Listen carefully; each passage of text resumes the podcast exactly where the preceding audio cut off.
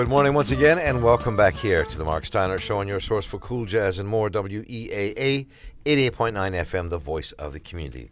Today we have uh, what we hope will be a constant conversation on, this, on the show for the next few months, which is a roundtables with our city council representatives. We are joined in studio now with two of our newly elected and one of our re-elected. Uh, Councilman Ryan Dorsey, District 3, which is where Morgan State University sits. Good to see you, Ryan. Thank you. Councilman Zeke Cohen, District 1, over on the east side. Good to see you. Good to South see you, Mark. east side, yes, east side. And Councilman Bill Henry from the north side, District 4. Good to see you. Always a pleasure, Mark. And you all can join us here at 410 319 8888. You can write to us here at talk at steinershow.org by email. You can tweet us at Mark Steiner. We have one that's already in, and Anakwenzi Og- Ogbu. I will read your uh, tweets in just a moment. You can also uh, log on to our Facebook pages, but do call in at 410 319 8888. So at 3 p.m. today, the mayor, Mayor Pugh, will be giving her State of the State, State of the City address, excuse me. So I'm curious what you all think is from a council perspective, your perspective, not just your district, but city, as you look at the city, what is the state of our city? What do you think the state of our city is? Not to not to undercut the mayor, nor take away any of her steam, but I'm just curious what you all think is the state of the city. Wow, I, I'm, I'm having a hard time imagining what I could say right now that wouldn't be taken as undercutting the mayor six hours before her uh, State of the City uh, address. But I, I mean, I can say from my perspective, Baltimore um, has problems, and I don't think anyone would argue with that. But I'm uh, I remain optimistic about our ability to solve them. Zeke Cohen? Yeah, uh, you know, uh, the challenges are real, but so are the opportunities in this moment. I think there's uh, this really interesting sort of political dynamic we're in right now where there's a real moment for citizen participation. Um, I feel like I've been on a protest tour over the last couple weeks, uh, whether it's about ICE snatching up people in my district, whether it's about the $130 million facing our school system. Uh, it feels like the citizenry in this town is woke in a way that um, I haven't seen. Uh, and, and so I think that creates an opportunity, not just with a new mayor and eight new city council members, but with a moment where people can come together and articulate their values and really push. And it seems to be having an impact. I mean, Ryan in terms Dorsey. of articulating values, we're coming up on the budget, and that you know, I just looked at as as a cold statement of values, um, and y- you know, for a long time, that has looked like we really value police, and we really value a lot of other things a whole lot less. And in terms of you know, an engaged citizenry, I think, you know, people are saying like Baltimore City can be its own champion. Yeah. And that, you know, this budget has to be a statement of our values and our priorities because nobody else is prioritizing Baltimore City. And we can't rely on the federal government, we can't rely on the state government, and we can't and should not try to rely on philanthropy to solve our problems for us. Baltimore City needs to put itself first.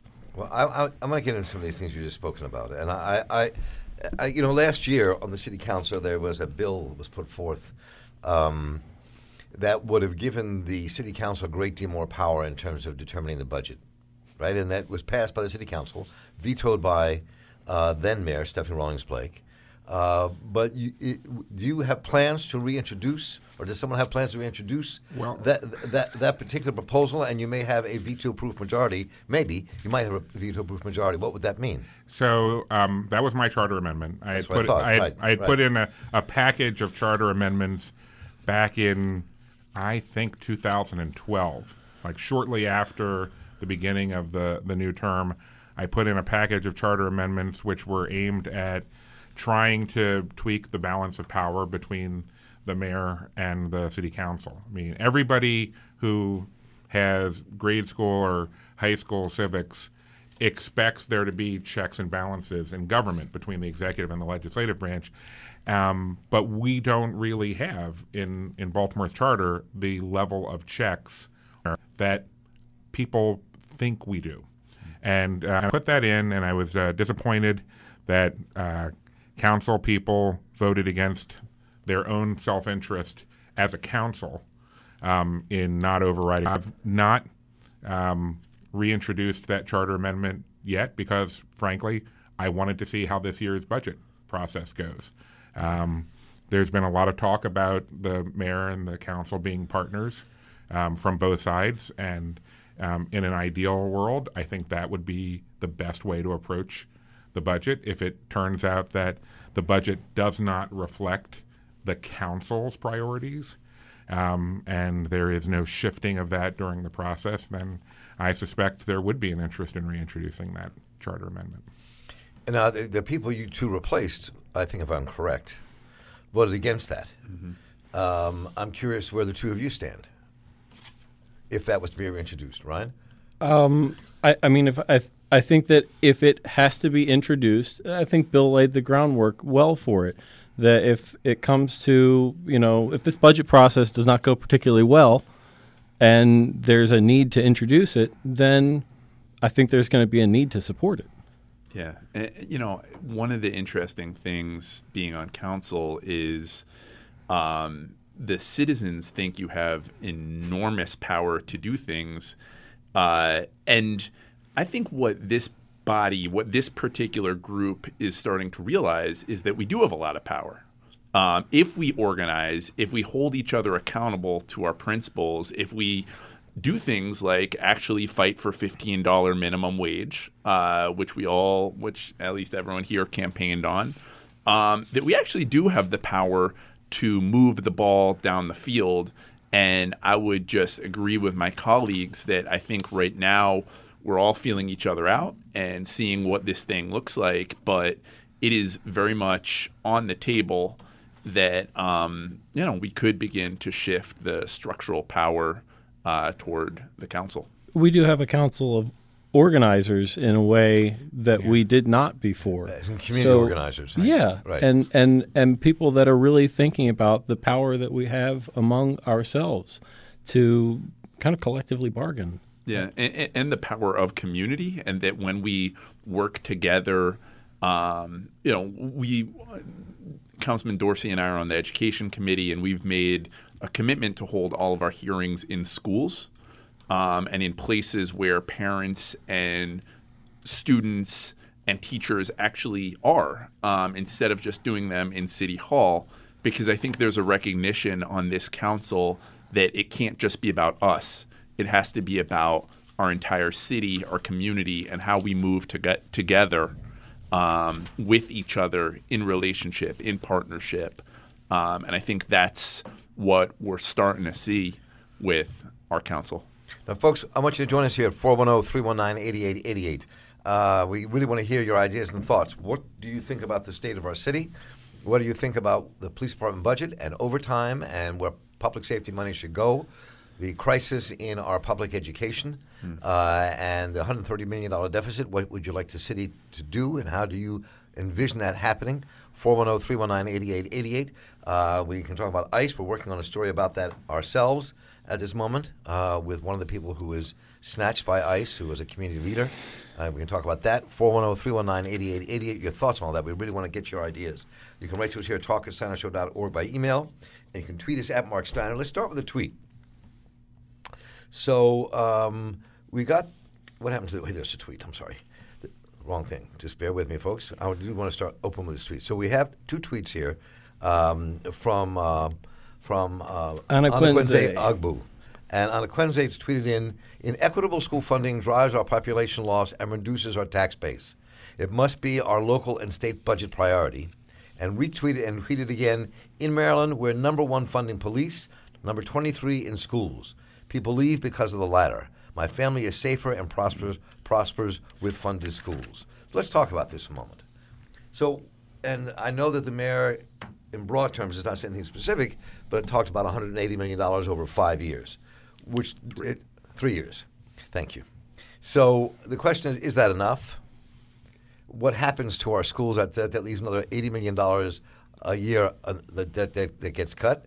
Um, cuts could be devastating uh, to our schools. Um, we're looking at places like Poly, which could lose two million dollars in their budget. Other schools could be gutted by by, by huge amounts, losing up to a thousand teachers. School sizes going up. The So- School for the Arts is going to lose 75 of its part-time faculty members. It will. And to put that in perspective, the majority of the faculty members of the Baltimore School for the Arts are part time. That's correct. Because artists, I used to teach there. And so for nine years I taught there. I came in one morning a week. The sophomore ensemble was mine in theater. I taught them from 8 to noon every Monday.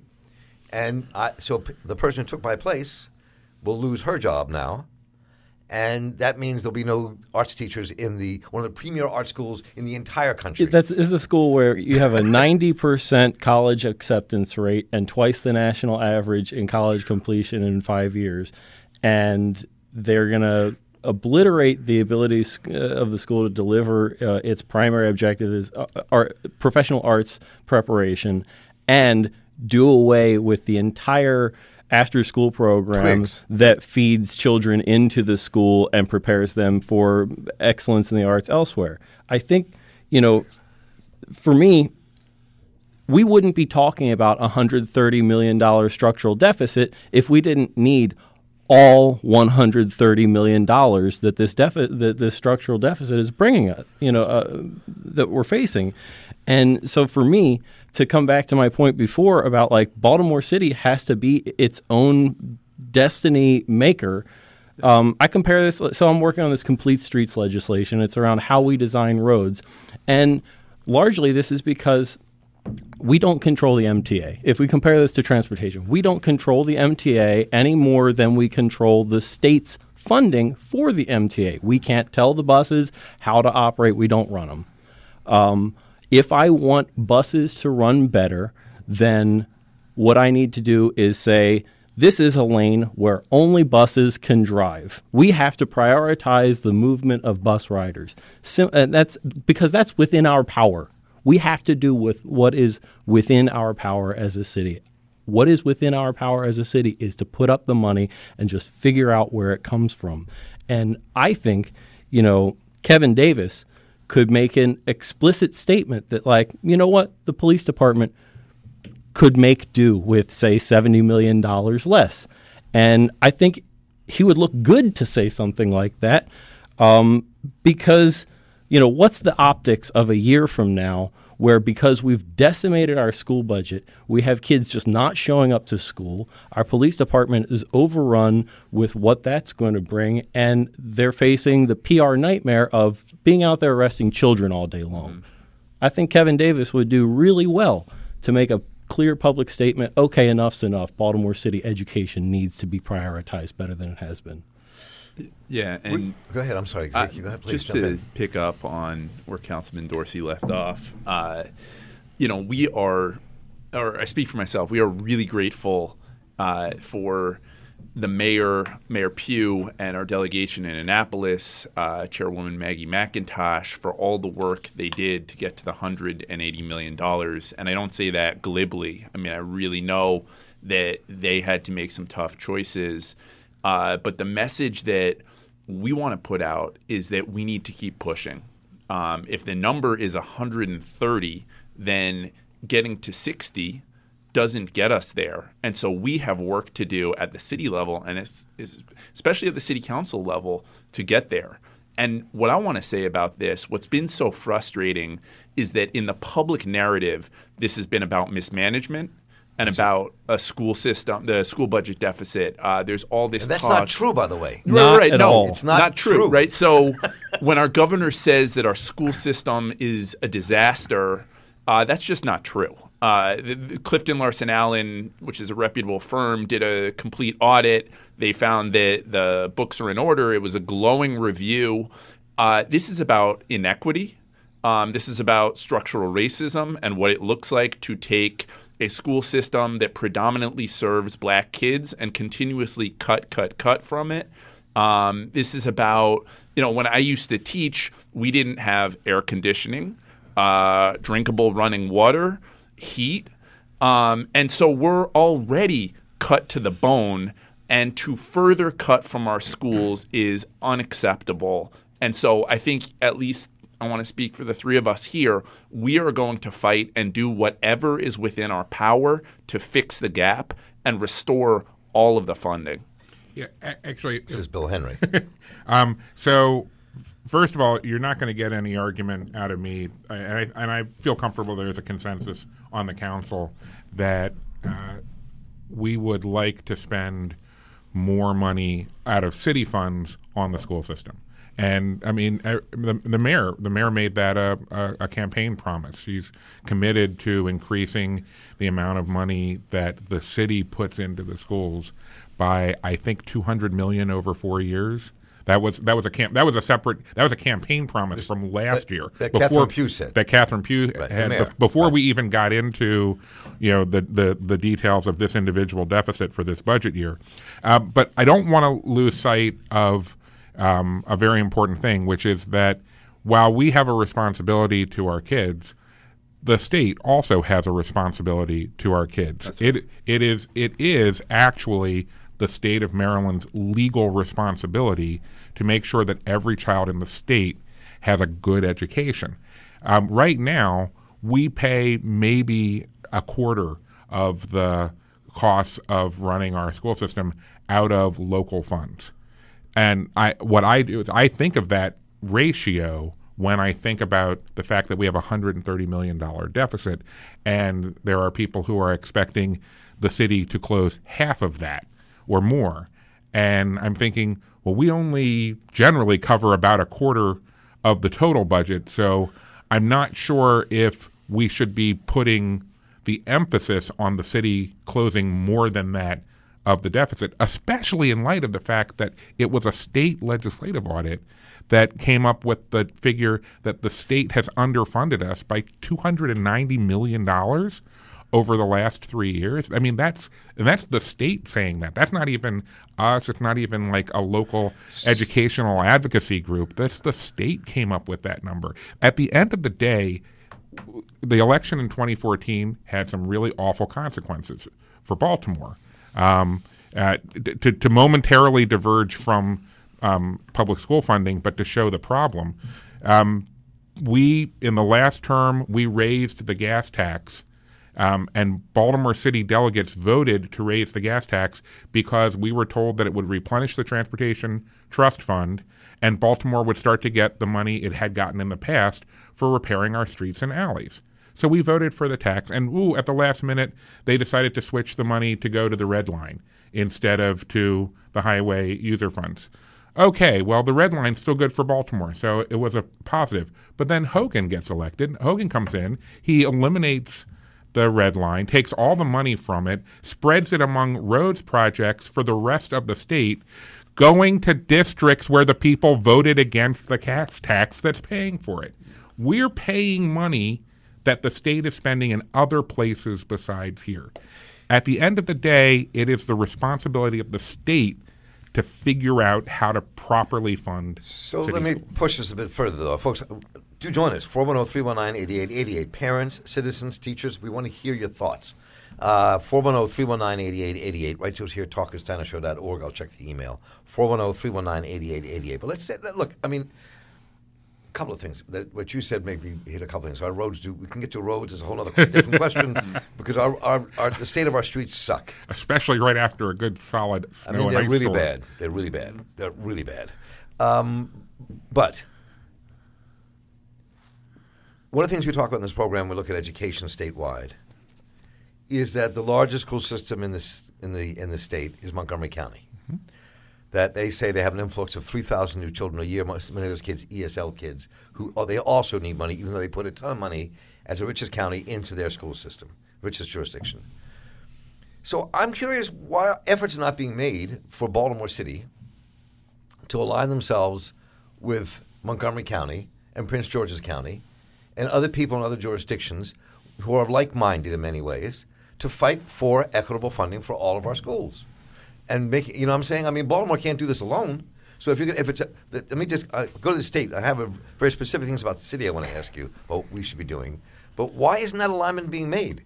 So that so that so that you know, there- there's a to me there's a natural synergy between the progressive kind of delegates and senators that come out of, of, of Montgomery County and Prince George's County, Baltimore City, and some of those in Howard and other places, where an alliance sh- should be made to fight together. That presupposes that we have progressive senators and delegates coming out of Baltimore City. We have some, but they're not all progressive, and I suspect that that's going to be a very, very loud conversation in the coming year. As uh, Councilman Cohen said earlier, Baltimore is now woke in a way that it has not been previously, and I think that you're going to see. This is just my prediction right now. I think you're going to see a similar level of turnover for our state delegation in the coming um, in the coming election as you saw for city council because people are no longer willing to just have the same old, same old. We've been doing the same thing for year after year, term after term, and getting the same results.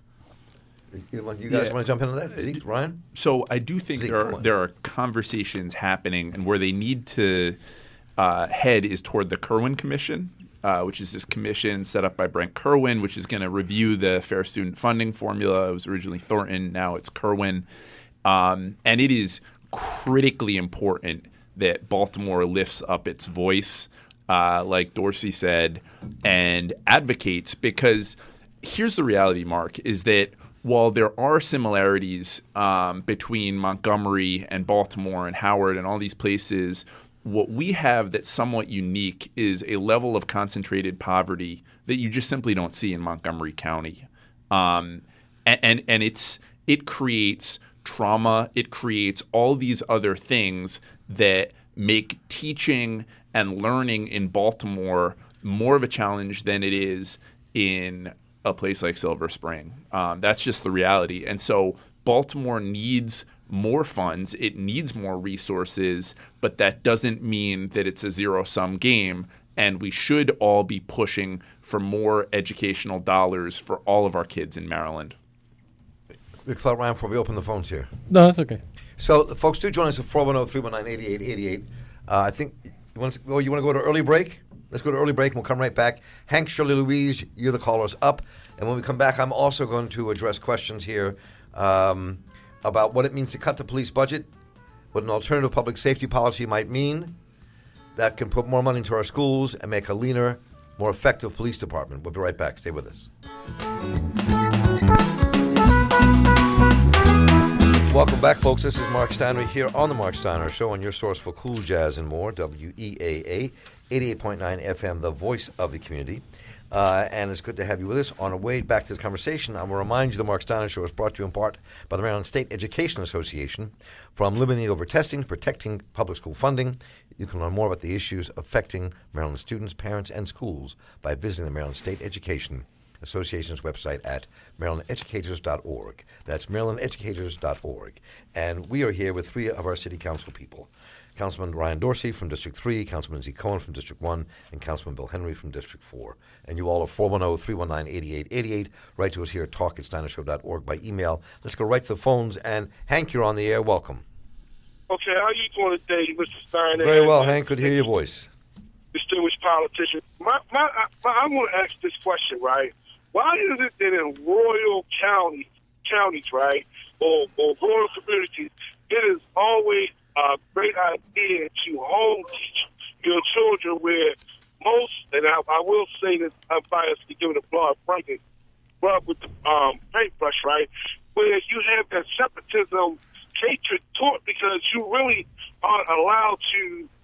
You really you see just who's your who's around in that little small community of maybe twenty thousand or two thousand people, right? So you get whatever image is already branded from your parents or that teacher, right? Where, where in Baltimore City, where you can't have four or five parents who have the correct education to teach all of their children together, it is a problem. Why? I don't understand that. Please, can you explain that to me? And can we do something about that to change that law? Uh, What is the question? thoughts? I, yeah, Hank, Hank, I, I'm I'm sorry. I'm trying to I'm trying This is to Bill Henry. Yeah, I'm sorry. Okay, You- let me let me let me let Yeah. me let me s- cl- clarify. It's more easier for someone in a royal county to teach their children, but there's laws and, and particulars within the urban areas where they're making it extremely hard to self-teach your children. You mean, are, you Right. talking about, are you talking about homeschooling? If you if you put more than two more than two or three parents together, now you have an issue where you can be sued for self-teaching your child. You're talking about homeschooling. Homeschooling. Homeschooling. Homeschooling. Are, are there laws like that in Baltimore that restrict homeschooling? yeah, Not I- that I know of. Yeah, I, I, uh, I Hank, I got to tell you, if you want to, um, if you want to reach out off offline, would you, where, what, what part of town do you live in? I live in East Baltimore. I live in Charles Village. Charles Village, yeah, okay. Um, yeah, I, I would say, uh, you know what, give my office a call, uh, 410-396-4830, or, or email me at bill.henry at baltimorecity.gov, and we'll see if we can hook you up with somebody. I know that there's an association for homeschooling. Um, I, I, ironically, I know it because uh, I was a judge at a spelling bee uh, last week, and there's a lot of homeschooled kids in the spelling bee, and we were we were talking about this. Um, I, I, I'd be happy to try to help you figure this out. And, and, and, I, and I, understand, right. I understand that, Mr. Henry. But see, that's one parent teaching with one child. That's one parent teaching maybe one or two children, which are their own children, right?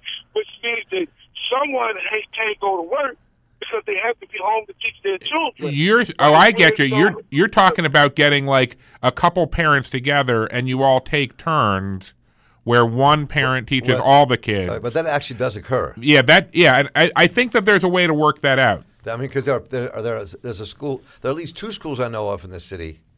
One predominantly white, one predominantly black, because that's how our city rolls, which is unfortunate.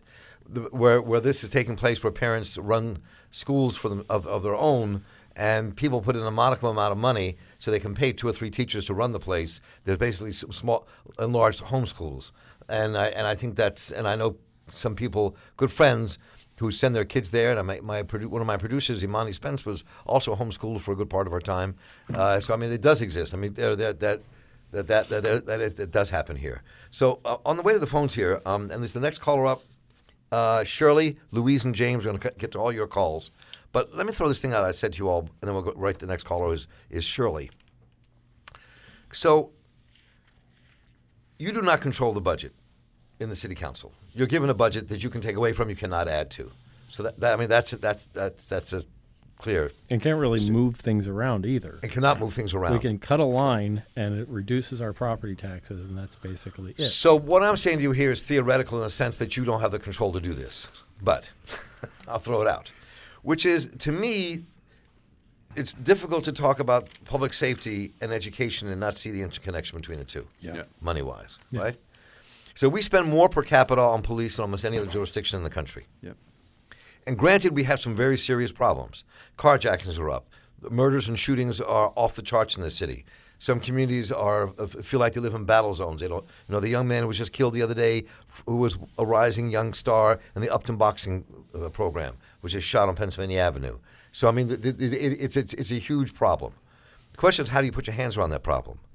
And is it putting more money into police, or let me posit something, or is it something for us to debate where you take maybe money out of the police budget, significant money, put it into restorative justice, put it into Safe Streets and Out for Justice and other programs that could take over in the first line of defense in our communities and really help uh, um, uh, bring people in and, and, and stop the violence.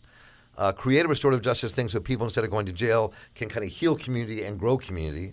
Have a leaner, stronger police department that really is focused in on its work and have a community school system where you have schools that are open seven days a week for communities to use as rec centers and places to go, and you start building a different kind of community by spending our money more wisely and differently in things in ways that we aren't thinking about, that mayors don't think about, that maybe other people like you all have to think about, eh, e- even though you don't control the budget.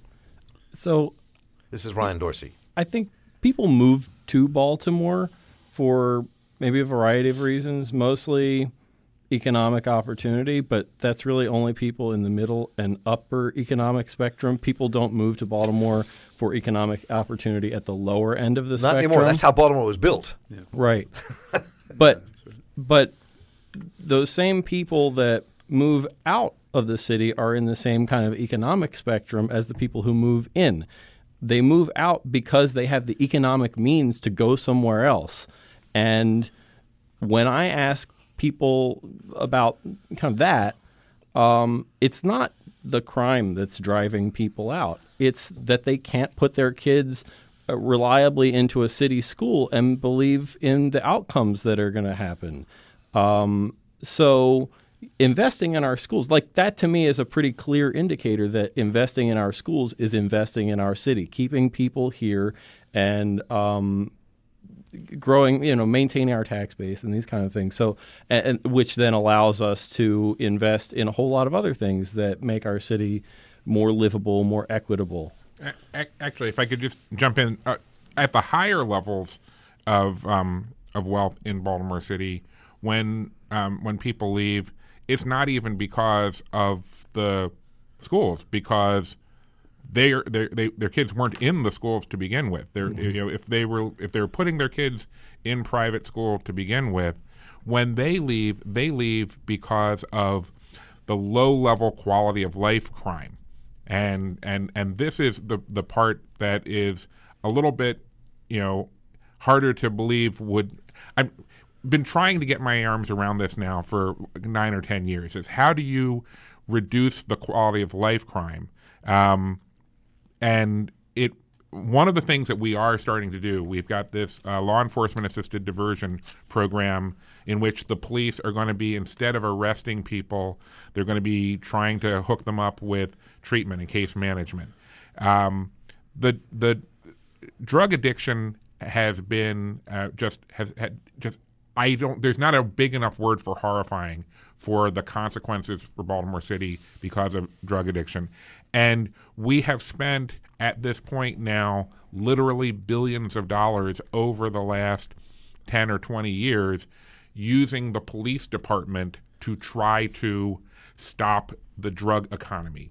And it does not work. Right. It just does not work. We are wasting that money. I have had three police commissioners in a row agree with me that youth development is public safety. Youth development is should not be thought of as something in competition with the police for funding.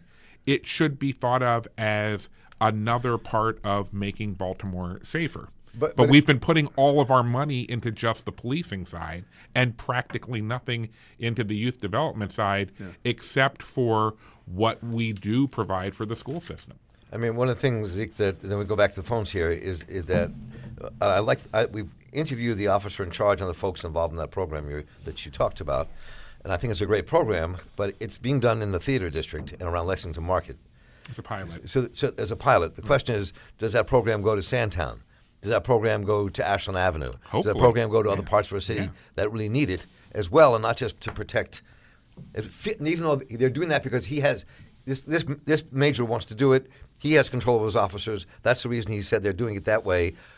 But the other issue is that other communities need this desperately that are not being gentrified, yep. that really need to survive in their communities. Right. Yeah. And I think the challenge is a political challenge, right? So Baltimore, as a city that has a lot of concentrated poverty, also has a lot of crime. Uh, we can all at this table acknowledge that. But what happens, at least what I've seen in my very short tenure on the city council, is that we have a spike in crime. In my district, it's usually property crime. And then all of a sudden, there is this clamor for more police, right? People's immediate reaction is a crime happened, and I don't see an officer outside of my window. And so those two things are right. correlated, right? And so the move politically, I think, has been oh, well, we just need more police. We need them present. We need them out. We need whatever community policing means. That's what we need. Um, and so we've seen this police budget just skyrocket. Uh, under a previous administration, it was zero tolerance policing. We all know what that yielded. That yielded a broken relationship between our officers and the communities that they serve. And I don't think and this is not a knock on any individual because it's about systems and structures and politics, I don't think anyone has truly had the courage in a position of power to say, enough is enough.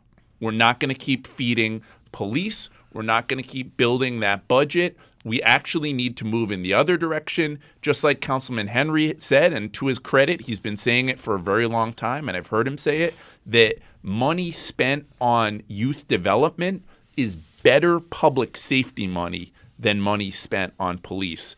And I think it's going to be interesting in this moment where you have both a crisis in our school system and also a crisis in our police department, whether we collectively have the political will to move the needle in the other direction. And it should So- be obvious when it's just there's no discernible correlation between a reduction in crime and an increase in spending. That you cannot argue that that has happened. 410 319 8888. Let's go to Shirley. You've been waiting a while. You're on the air. Welcome. Yes, my name is Shirley. I was wanting to ask this question. Has anyone ever thought about electing the school board? I've always thought that um, it was needed. Ac- I'm- yeah. Okay. So actually, I think we the, the, there was a a law passed at the state level, and I think we actually are supposed to start electing two members, two members of the board. What I don't remember is whether that starts in um, 18 or whether that starts in 22 but um, there are other uh, there are other subdivisions that have partially elected school boards. Um, so here, here, and, and and if you leave Maryland, if you leave Maryland, there's right. there's That's lots of there's lots of towns, there's Yeah. lots of school districts across the country. For one. But here's but here's the important distinction. In most of those places, they also it's the school board that sets the property tax that pays for the district. So you're electing the people who are then raising the money from you. And so you're So- you, so there's a there's a there's a tie in the responsibility and the power here in Maryland or in Baltimore specifically. The school board does not raise any money; they just spend it. Technically, we, the city council, are the people who are raising the money from you, or the general assembly members are raising the money from you in terms of taxes, and you already elect us. So, Shirley, are you trying to make a quick thought there? We have a lot of callers, so go ahead. Oh, no, go ahead. I, I'm calling back because I think that we should attempt to elect the, bo- the board itself. And it's, Okay, thank you very thank much. You so, thank you so much. Whole, and and whole, whole separate conversation. Happy to come back for that one. Yeah, we need to have. that- we've had the conversation before, and I, and I think the studies have also shown in the country that elected school boards are not necessarily more effective than appointed ones. It doesn't mean they should not be elected. Just that you know that, but I think because they can be more accountable. Funding school systems actually is That, quite that, that, effective. so Khalil, Khalil Harris tweeted in, uh, um, in this entire fevered pitch effort for money, I hear no strategy to support impeccable work educators and families do with very little. And then also tweeted in last point, we let Democrats running the city off the hook too readily and easily. They are culpable. They are as culpable as the governor. Um, and uh, Theodore Bracey uh, tweeted in, uh, "How about the terrible streets? Hanover Street Bridge for beginners. The overtime for the police has to be addressed." From Theodore Bracey tweeting in, our streets do that really in horrible shape. I mean, it's like a rodeo out there trying to dodge between the potholes and cracks in our street. We have over half a billion dollars of deferred maintenance on the city streets So- based on the money we have not gotten from the state in highway user funds over the last 10 years. We have like 40% of the necessary budget actually budgeted to do our road repair. Forty percent. That's my understanding. 410-319-8888. Louise, you're on the air. Yes, hi. Good morning. Um, I wanted to ask, it's my understanding that Baltimore students' constitutional rights are being violated. Has there been any thought to suing the state again for the adequate funding to fill the gap for not only the $130 million, but the hmm. full $290 million that the state owes, especially since the last time the schools were fully funded was in 2008? So that, that that's, a great question. So, okay, go ahead. Then I do want to get the other council members in here as well. I'm, I'm sorry. I'm sorry. I'm, I'm ba- okay, so He's the, he's the elder statesman He in is, the group. is. He gets He is, uh, he is. I like to defer to that. councilmanic privilege. when Mary Pat's here, we all defer to her. So it kind of works that way. Um, well, I'm the oldest, but defer to me. Go ahead. Go ahead. So I, but I, but this is this is one that I have been talking about a lot lately. Is um, many people may have forgotten that the state city partnership that we have right now, um, that is the organizational structure for the schools and how they relate to um, to us. They that was set up back in 1997 largely because there was a push to sue the state in federal court back in the mid 90s because they weren't properly funding the city schools and um, and so uh, it was what a lot of people thought of at the time as a sort of an out of court settlement, but it may just have exceeded its usefulness. And you know the state is not doing what it should be doing. Maybe we should be reconsidering. And I that. doubt the city will do it, but it would take groups like the ACLU and others to make that lawsuit because I don't think that Mayor Pugh will sue um, Governor Hogan and his administration. No, but I know there are lots of people who would. Yes, there are Yeah. a lot of people who would. Yeah. So it's not a bad idea. So um, before we go back to the phones here, and the next caller up is Leroy. We're going to come to your call next. I, I want to take a real diversion here before we lose time. Um, uh, that, and I want to ask Zeke this question very quickly. ICE, Yeah. your district. I mean, people have been snatched. Yep. A lot of people being snatched by ICE. Yeah. So what do we do as a city? Do we, as a city, want to protect people? Yeah.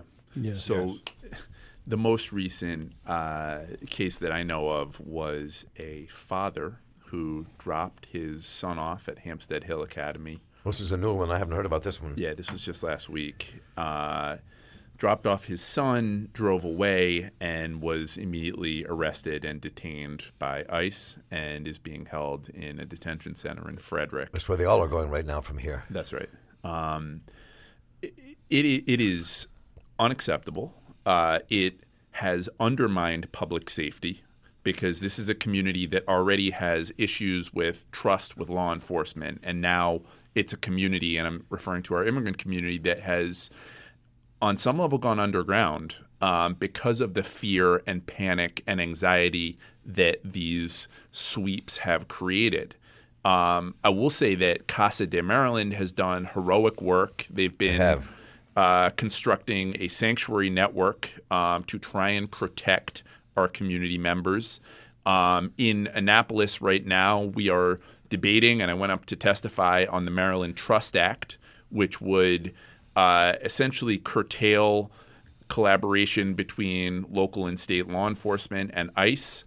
Um, and there's just been a really strong grassroots push, largely from our immigrant community, with groups like Oye and others. Uh, this is a youth leadership group saying we need to protect all of our community members here in Baltimore. We can't allow ICE to come in and bully and intimidate and harass people. And so since my district happens to be the place traditionally of immigration in Baltimore, um, I, I've sort of seen this as my calling on the city council is to lift up that voice. I'm going to be introducing legislation on Monday, uh, a resolution telling ICE that we only want them to enforce actual crimes and not just status crimes because we do have public safety challenges in our city, but they're not being caused by the people who are here working hard, volunteering, sending their kids to our schools, and quite literally, in some cases, rebuilding the city of Baltimore. And so we need to be very clear uh, that we are a welcoming city and that ICE has no business coming into Southeast Baltimore or anywhere else and messing with our community members. And we, I, we're going to be doing more shows on this in the coming weeks. I just wanted to get, invite you back as well and others to come on and deal with this because it's a huge, huge issue. Yes. And I think we have to do some things to protect our citizens, our, our fellow citizens, immigrants in the city. Yes. 410 319 8888. Uh, Leroy, you're on the air. Welcome. Hello, how are you? Very well.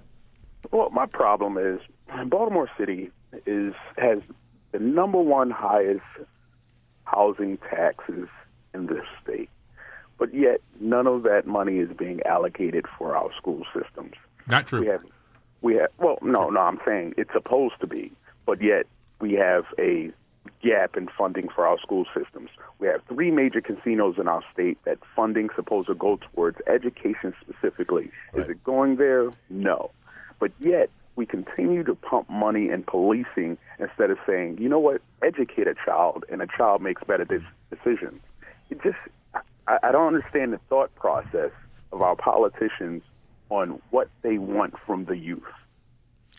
Can we get it? Let's get, we only have a little bit, 10 minutes left here, so. Okay, so so so first of all, um, we are putting about three hundred million dollars a year of city money into the schools, and that's coming from our property taxes. So it's not that we're not putting anything; we're not putting all the money that we need for our schools to be properly funded into it because literally, if we put every dollar, if we put every dollar from the highest property taxes in the state into our city school system, that would not fully fund the school system on its own.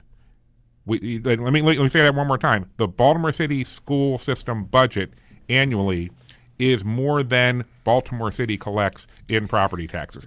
We need the state to help. Baltimore City has 30% of its tax base exempt because we have the largest concentration of uh, u- universities, colleges, hospitals, Churches. churches, um, Synagogues. all, all, all the all, uh, all, all these great charitable pla- uh, places, museums, uh, Pay no symphony halls, but they pay no taxes. They pay no taxes. They pay the equivalent of five percent of what their would be uh, tax rate would be. Which is so that that's something we've debated on the show Yeah. many times in the, in the past. I've not done it recently, but I'm glad you raised that issue. And also, just very quickly before we go back to the phones, that that are that the casinos was never in the law. That's right. What the casino money does is pay for the pay for schools and many other things. It doesn't add to the school budget. Right. That was the trick bag they put us in when they put those advertisements up, making us think that was going to happen when it wasn't So happening it ever. The It all goes to the PR schools. The PR, I, I think, cannot be uh, underestimated around things like the casinos Yeah. and Port Covington. And I put the two together, Yeah. asking you what we're going to talk about today. You say, you know, what have we learned from Port Covington? That was one of the things I said. Right, Is right. is you know, well, we've learned a whole lot more, and we've raised the dialogue around how TIFs uh, and, and development breaks um, affect our school budget. And I think it's worth noting that, like, you know, the other thing is like, okay, these are capitalist interests that are behaving exactly as we expect them to to act. So, you know, what are we doing to monitor that and, and stave off that kind of behavior for the future? And it's really, I think, worth noting the PR around these things. One PR firm did all of the PR for the charter school uh, law, law school, lawsuit litigants, Port Covington, and the casinos. The same PR firm, and they are cunning. They, you know, um, it, with the, the charter schools, they, they launched this campaign saying, look, they're going to tell you it's not, uh, it- it's about equity. It's not about equity, it's about transparency. And then what they did, you know, clearly, if you're looking from the outside, what's happening is equity issues are being raised, and then a lawsuit that bars transparency is there. Similarly, with Port Covington, uh, you're looking, uh, you know, at the opposition being framed as people who are moving the goalpost, opportunists, but at the same time, they're starting with a $500 million TIF, and it's becoming a $660 million TIF. They're starting out talking about 10,000 people living there and it becomes 18,000 people there. You know, they're they're actually moving the goalpost while they're blaming us of moving the goalpost. We have to be really clear about, you know, what's actually on the table when somebody launches a PR campaign that says, "Yeah, this is going to be the next solution." That's really powerfully and importantly and importantly and important as you said that. I mean, I think that's something that again, many things you've raised here today, all three of you, are shows we should just start booking and talking about in terms of our local things, specifically on these various issues. Yeah. All of you, has ra- all of you have raised. 410-319-8888. Josh, line three, you're on the air. Hey, Mark, how's it going? Uh, Josh Councilman Harris, uh, welcome. Henry, Hey, Josh. Cohen, and Dorsey. How you guys doing? Hey, man. Josh. Good man. Uh, Councilman Dorsey, I want to thank you for your comments just now, of course, about the uh, the implications of tax breaks and how that plays a role in funding of education system. Um, but I more specifically want to ask: Have there been um, any actions by the council to actually cut the police budget? Um, uh, because we know that you guys can't add to the budget, but we know that there's been too much money being spent in police, has there been any action to cut the police budget? And then also want to ask your thoughts on the legislation for is currently in for the uh, city to take control of city schools and how that would be possible with two thirds of the funding coming from the state. And I guess I'll take my que- my your answer offline. So We have, like, have five, five minutes left here, so We're maybe just com- let Charles you answer. Go ahead. Sure. Zeke. So, real quick, uh, my understanding is the mayor puts out a budget, and then we can uh, vote for it or cut it. Uh, I do think, Josh, that cutting from police is very much on the table right now. Absolutely. Uh, when we look at the indictment of the seven officers, um, and and to be clear, this is not a knock on the character of our police officers in Baltimore, but it is to say that we have some deep institutional and structural I- issues within BPD. And if you don't believe me, look at the consent decree, look at the DOJ report. We have some deep problems. And I think one of the issues is excessive and out of control overtime. Uh, I, I think it was $44 million of overtime when they were budgeted 15. And so I would say, uh, Josh, that police and specifically police overtime, I think, is very much on the table as we engage in this conversation about how to properly fund our schools. I would love to see an effort here also to try to recoup some of the losses that we've faced from that we're facing from uh, unjustified overtime and illegal claiming of overtime. I mean, you just can't have officers. You know, a- any other job, it's like we're going to pay you eighty thousand dollars, but really we're going to pay you two hundred and ten thousand dollars. Like that's ludicrous. By an- like within any other profession, any other setting.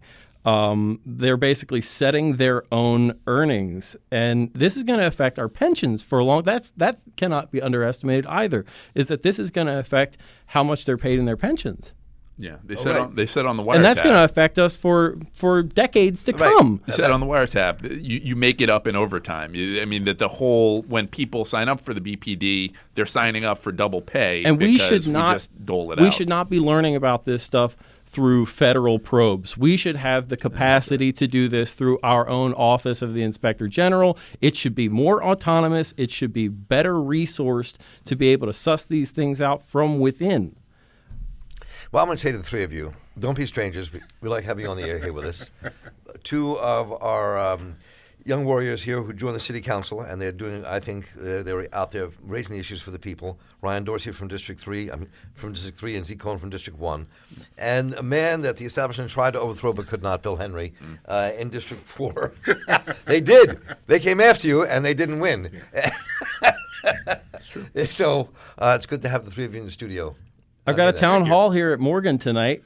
Over in the School of Business at 7 p.m. tonight, I uh-huh. have Liz Cornish, the executive director of Bikemore, Lawrence Grandpre, the research director for Leaders of a Beautiful Struggle, and Frank Patinella from ACLU Maryland Education. They're all going to be guests Tonight at 7. tonight o'clock at seven here at Morgan State in the Business School. which is right there by the Northwood Shopping Center. Yes, sir.